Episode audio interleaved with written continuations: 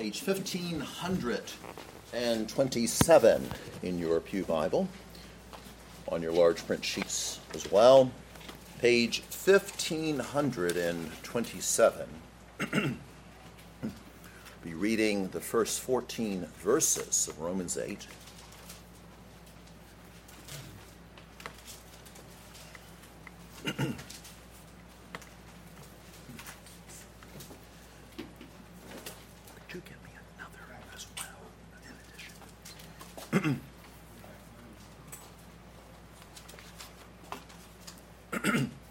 Romans 8, we'll be reading the first 14 verses. This is God's Word. There is therefore now no condemnation to those who are in Christ Jesus, who do not walk according to the flesh, but according to the Spirit. For the law of the Spirit of life in Christ Jesus has made me free from the law of sin and death. For what the law could not do, and that it was weak through the flesh, God did by sending his own Son in the likeness of sinful flesh. On account of sin, he condemned sin in the flesh, that the righteous requirement of the law might be fulfilled in us who do not walk according to the flesh, but according to the Spirit. For those who live according to the flesh set their minds on the things of the flesh, but those who live according to the Spirit, the things of the Spirit. For to be carnally minded is death, but to be spiritually minded is life and peace because the carnal mind is enmity against God, for it is not subject to the law of God, nor indeed can be. So then, those who are in the flesh cannot please God. But you are not in the flesh, but in the Spirit, if indeed the Spirit of God dwells in you. Now, if anyone does not have the Spirit of Christ, he is not his. And if Christ is in you, the body is dead because of sin, but the spirit is life because of righteousness. But if the spirit of him who raised Jesus from the dead dwells in you, he who raised Christ from the dead will also give life to your mortal bodies through his spirit who dwells in you. Therefore, brethren, we are debtors, not to the flesh, to live according to the flesh. For if you live according to the flesh, you will die.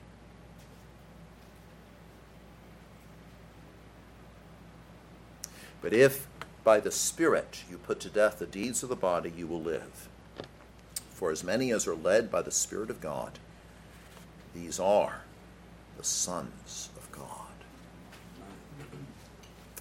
Beloved congregation of our Lord Jesus Christ, today we're going to be looking particularly at verses 3 and 4 of Romans 8, fulfilling the law, in which we see that Paul shows that the law teaches about Christ fulfilling the law and about the law's fulfillment in the believer. So it's mutual here. The law teaches about Christ fulfilling the law, and also the law is fulfilled in the believer. Now, I mentioned last time, as we're looking at these three uses of the law that the larger catechism talks about, that we could use the initials DDT, a good pesticide, right? But it's, it's a way of remembering what I'm talking about here. DDT. So think that the law, as we saw a couple of weeks ago, demonstrates that we are sinners. It holds up a mirror to us. We see ourselves reflected. We don't like what we see.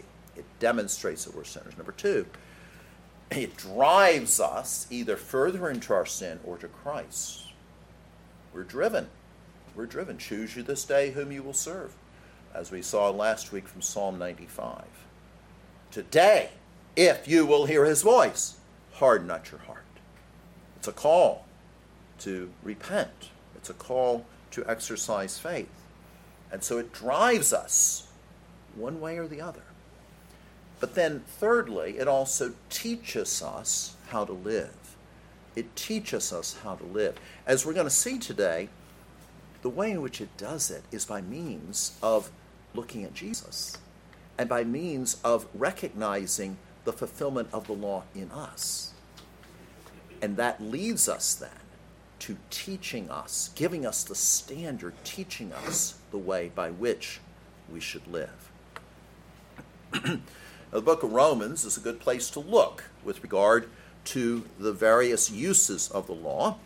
Chapter 3, which we preached on a couple of weeks ago, demonstrates our sinfulness. Chapters 4 and 5 show that we are saved apart from the law and only by Christ. Chapters 6 and 7 are concerned with holiness and thus conformity with the law and a rejection of sin. And now we come to Romans chapter 8. the first thing we have here today, then, is Christ fulfilling of the law. Christ fulfilling of the law. And as Paul says here, it is, uh, first of all, in verse 3, first of all, it is the necessity that uh, for Christ to fulfill the law is because the law is because of the impotence, the lack of power of the law itself. Verse 3 For what the law could not do. Now, the word there is adunatas. Adunatas. You hear in there the word dynamite. so you know what dynamite is. You want to blow something up, you use dynamite because of the power. But you put that little that little letter "ah" in front of it, and it means not. So instead of being powerful, it means being not powerful, not like dynamite. And so adunatas, it was impotent. It was without power by itself. The law here, I would suggest, uh, re- refers to the law in general, not just the ceremonial, but as a principle, it refers to the law in general. But why then is it adunatos, without power? The reason is because it was weak through the flesh. It was weak through the flesh. And here, when it uses the word flesh, we're not talking about, well, we have flesh and blood. It's not so much that. Um, but rather, flesh here is a reference to sinful human nature. Sinful human nature. The law, then, could not do something because it was weak through the flesh. Why is it weak? Because the law has no redemptive quality in and of itself. In and of itself, it cannot save.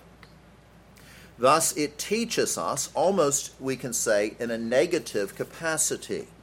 It points to Christ as the only way of salvation, driving the sinner to Him.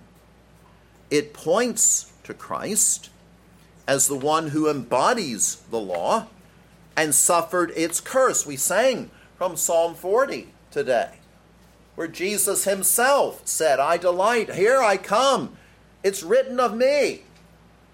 All the scripture is pointing to the coming of Christ and to his death, to his coming, to be our Savior, to his coming, to be put to death on the cross, to suffer the wrath of God upon himself. That's the gospel. And so it points to Christ then as the one who embodies the law, who is the very law of God come in the flesh. He is the Word of God, the Logos, the divine Logos come in the flesh. But also, because of that, he suffered the curse of the law. The law teaches in types and shadows. All of those ceremonial regulations all of those, those sacrifices, all the things of the tabernacle and the temple, all of those elaborate ceremonies, again, pointing outside of themselves to another reality. Those laws had a, have a spiritual significance as being fulfilled by Christ. But in and of themselves, the law cannot save. But that's why we have the provision of Christ. Notice the provider here. The provider is said to be God. Verse 3. What the law could not do, adunatas, that it was weak through the flesh, God did. God did. He's the provider. He is the Father. It's the Father who is being portrayed here as the one who sent the Son, as being the one who initiates salvation. And He is the one who sent. He sent His Son. For God's, you remember? John 3.16. God so loved the world. He gave his only begotten Son. He gave, he sent Jesus into the world. We, we talk about mothers today and other days. We think of mothers. We think of fathers as well. Can you imagine a parent sacrificing his or her own child for someone else? But that's what God the Father did. He sent. And so, what we see here then are the love and the grace of the Father. He's the one who provided. And who is the one who was provided? Well, we are told here his own Son. His own Son. The Lord Jesus Christ, the second person of the Trinity. You remember in the Gospel of John how Jesus is, is portrayed? John 1, verse 14, and the Word, that's Jesus, became flesh and dwelt among us, and we beheld his glory. The glory is of the only begotten of the Father, the only begotten of the Father, full of grace and truth. Verse 18 No one has seen God at any time, the only begotten Son, the one who has this special relationship, the eternally begotten Son of God the only begotten Son who is in the bosom of the Father, he has declared him. What did he do? We just mentioned John 3:16. For God so loved the world that he gave his only begotten Son, that whoever believes in him should not perish, but have everlasting life. He sent Jesus into the world that we might have salvation. But did you notice something else here about God being the provider and sending his son? Did you see it? Notice what it says. In he sent his own son in the likeness of sinful flesh. In the likeness of sinful flesh. Now, this term, likeness, does not imply any unreality of his human nature, like Docetism or some other heresy like that. That, it, oh, Jesus just seemed to be a human. No, no, no, no. He really took on human flesh. But rather, by saying in the likeness of sinful flesh, what, it, what is being emphasized here is that Christ, even though he takes on flesh, cannot be sinful. That's the point. So he takes on human flesh, and it's in the likeness of sinful flesh.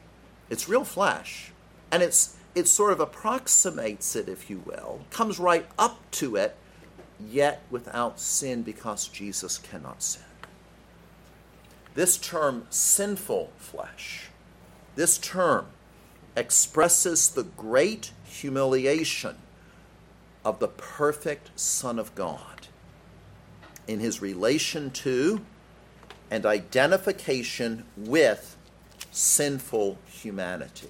That's the point. And so it is he's in the likeness of sinful human. This is why, for example, we uh, the writer to the Hebrews says, chapter 7, verses 25 and following, therefore he, Jesus, is also able to say to the uttermost. Sometimes you hear from the guttermost to the uttermost.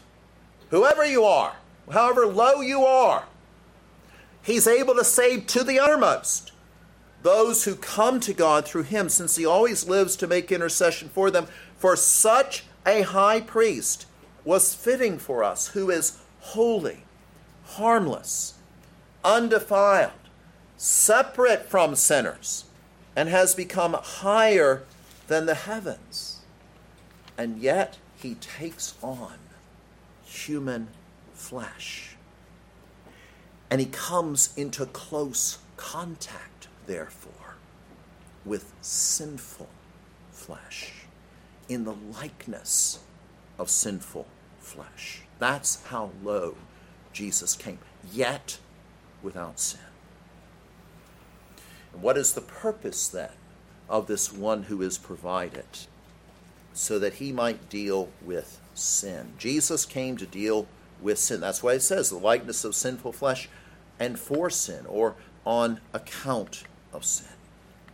Thou shalt call his name Jesus, for he shall save his people from their sins. You know, again, it's, it's hard for us to understand this.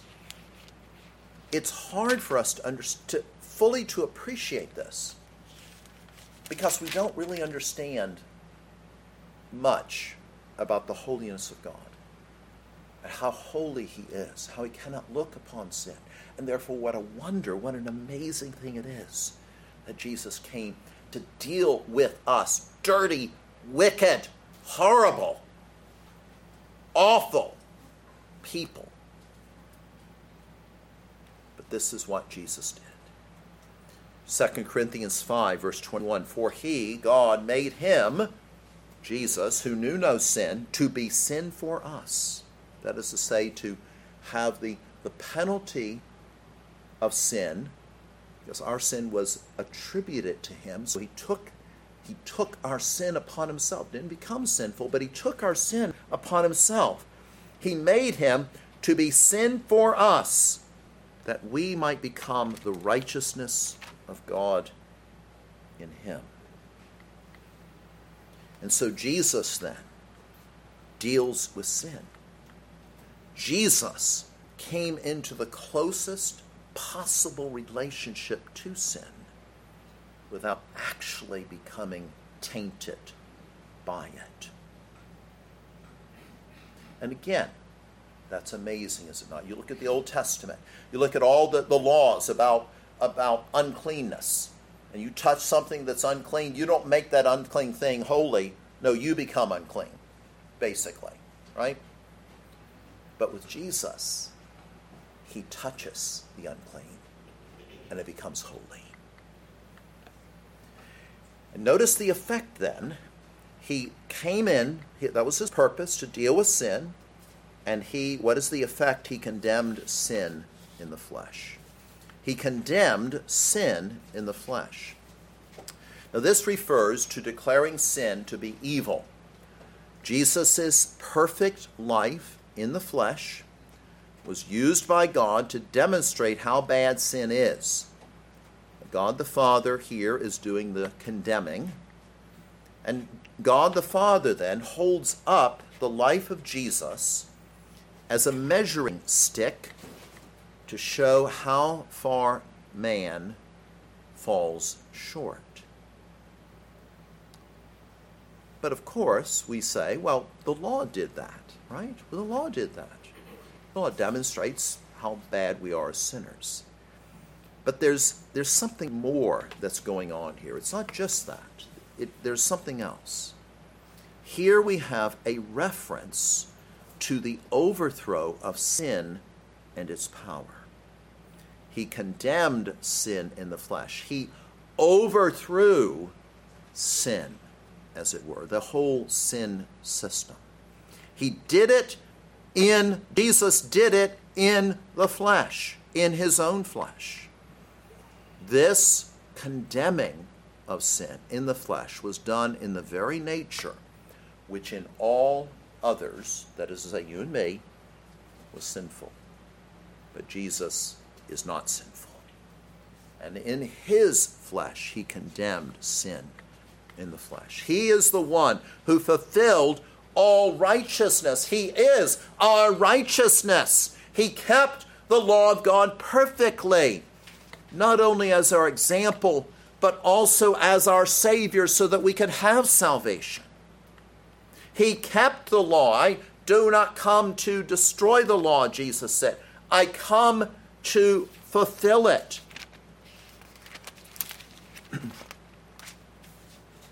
In Romans 10, verse 9, we read, For Christ is the end of the law for righteousness to everyone who believes. And in Galatians 4 and verse 4, Paul writes, But when the fullness of, to- of the time had come, God sent forth his Son, born of a woman, born under the law, to redeem those who were under the law that we might receive the adoption as sons. He kept the law that we could not keep. He fulfilled all righteousness on our behalf, and at the same time, he suffered its curse as an offering for sin. And in all these ways, then, not simply holding it up as, a, as the example. Yes, we look at Jesus and we're ashamed to be sure. But that's true of the law as we compare ourselves to the law. Jesus did something further than that. He condemned sin in the flesh and broke the back of sin for our sakes. That's how Christ fulfills the law. But now, what does that mean for us? Well, we see the law's fulfillment in the believer. Notice uh, verse 4 in order that, the fact here, the fact of the law's fulfillment in the believer, in order that the ordinance of the ordinance of the law might be fulfilled in us. So that term ordinance, you hear that term like statutes, ordinance, particular regulations. The righteous requirement of the law is what was being referred to. Whatever the law requires of us, that's the reference there. This statement, then, that Paul is saying is not contrary to what he had just taught in Romans regarding the law. The law condemns us, and we are not saved by means of the law. Clearly. And if you are depending upon your own righteousness, your own goodness, your own faith, your own repentance, your tears of repentance, your sorrow, if you're depending upon that to stand before God, you will be lost forever. The law condemns us. We need someone to pay the price for what we would otherwise suffer. It is salvation is totally a gift, totally of God, totally of grace. Paul's not contradicting himself. He, we dare not trust in our own works. It was, I believe it was Charles Spurgeon, if I'm not mistaken, a great Baptist preacher of more than 100 years ago from England. I believe it was he who said, If I add one stitch to the clothing of salvation, to the garment of salvation, one stitch, I will be lost forever. It's totally of grace. Totally. But having said that, that does not mean that the law is not to be fulfilled in us. That does not mean that having been saved apart from the law, it does not mean that we therefore can forget about the law in terms of our sanctification, our being set apart for God's service.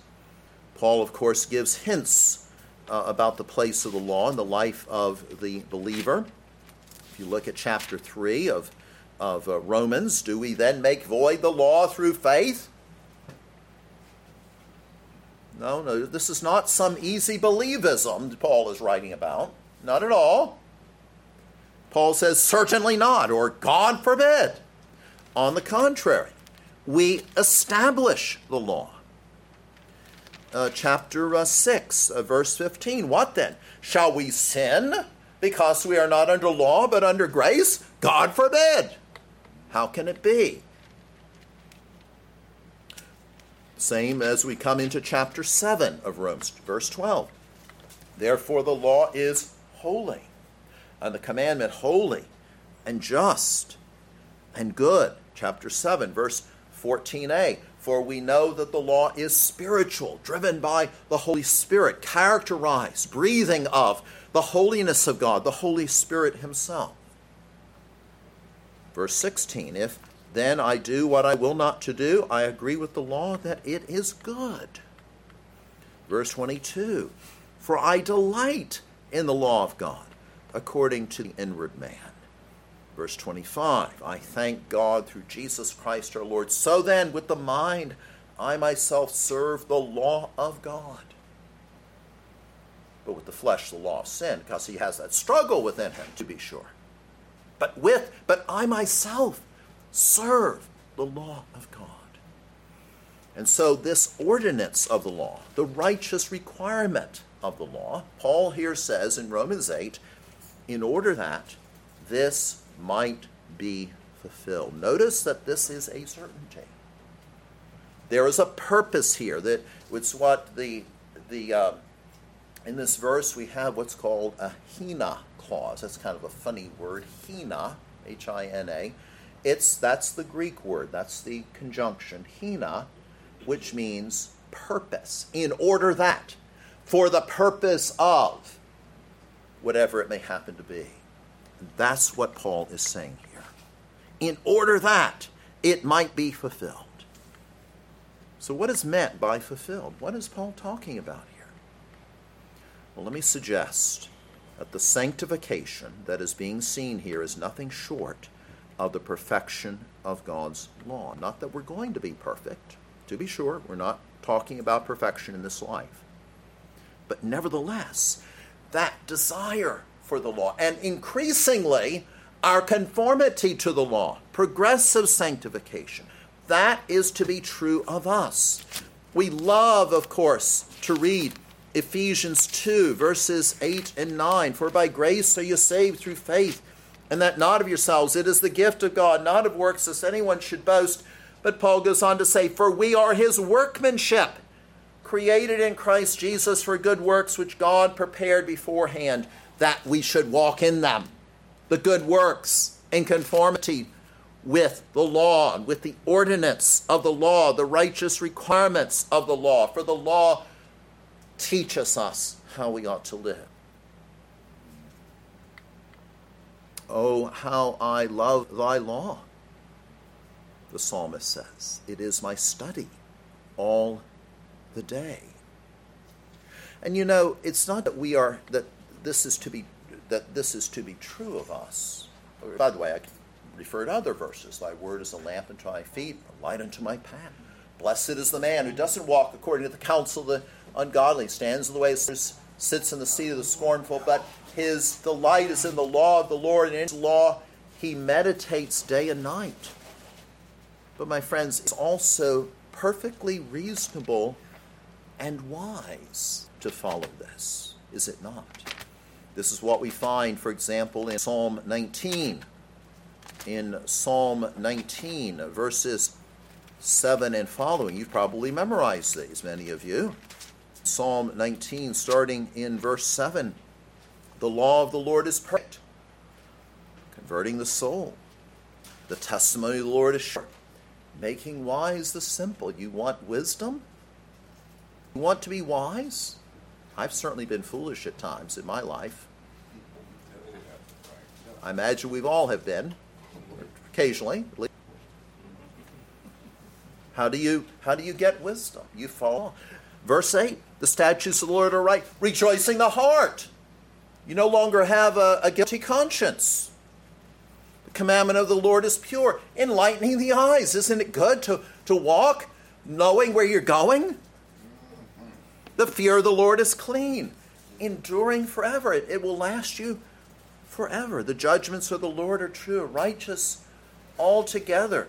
More to be desired they than gold, yea, than much fine gold, sweeter also than honey and the honeycomb. It's more precious than gold and sweeter than honey. Don't you love honey? I love honey. But you know, the psalmist says there's something sweeter than that.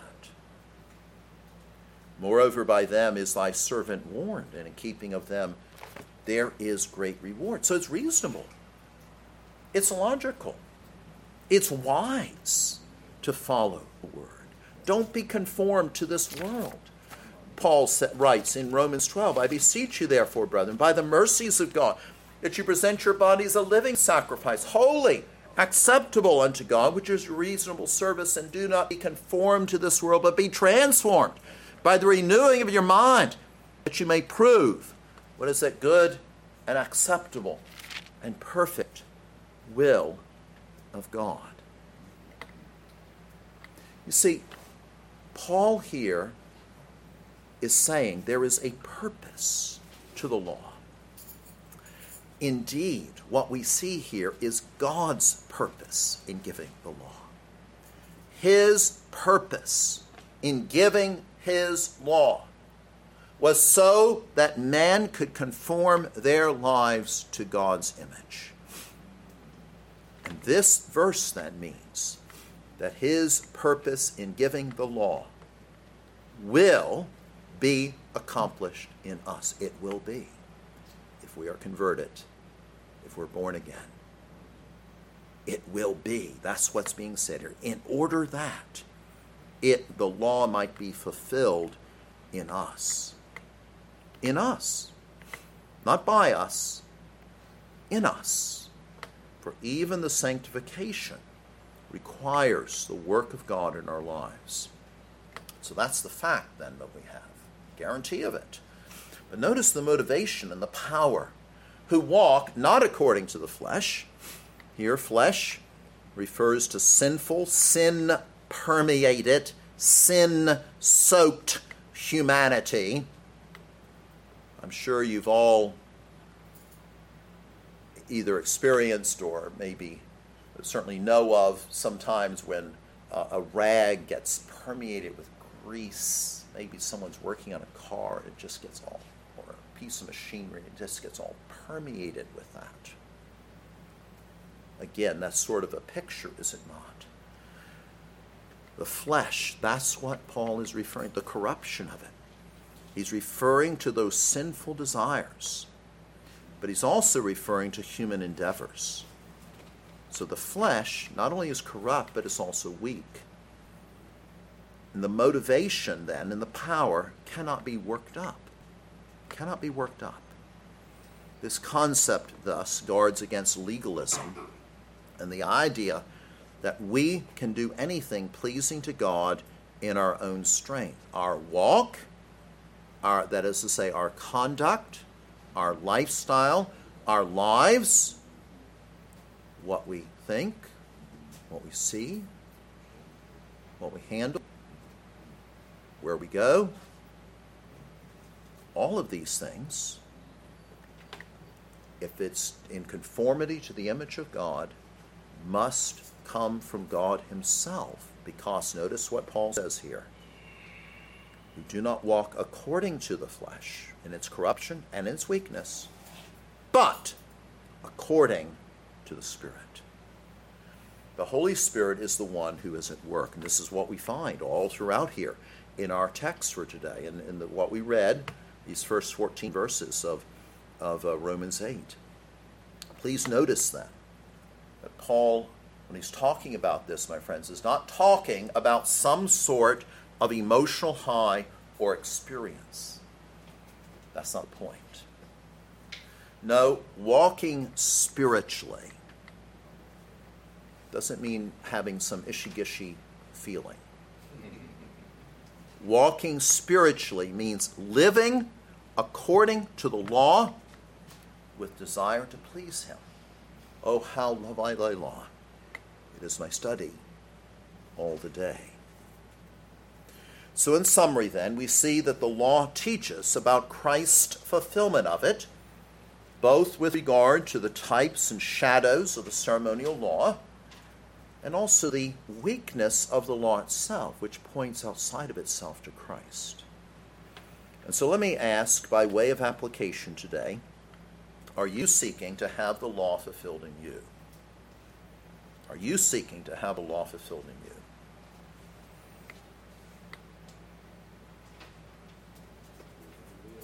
Are you seeking to have the law fulfilled in you?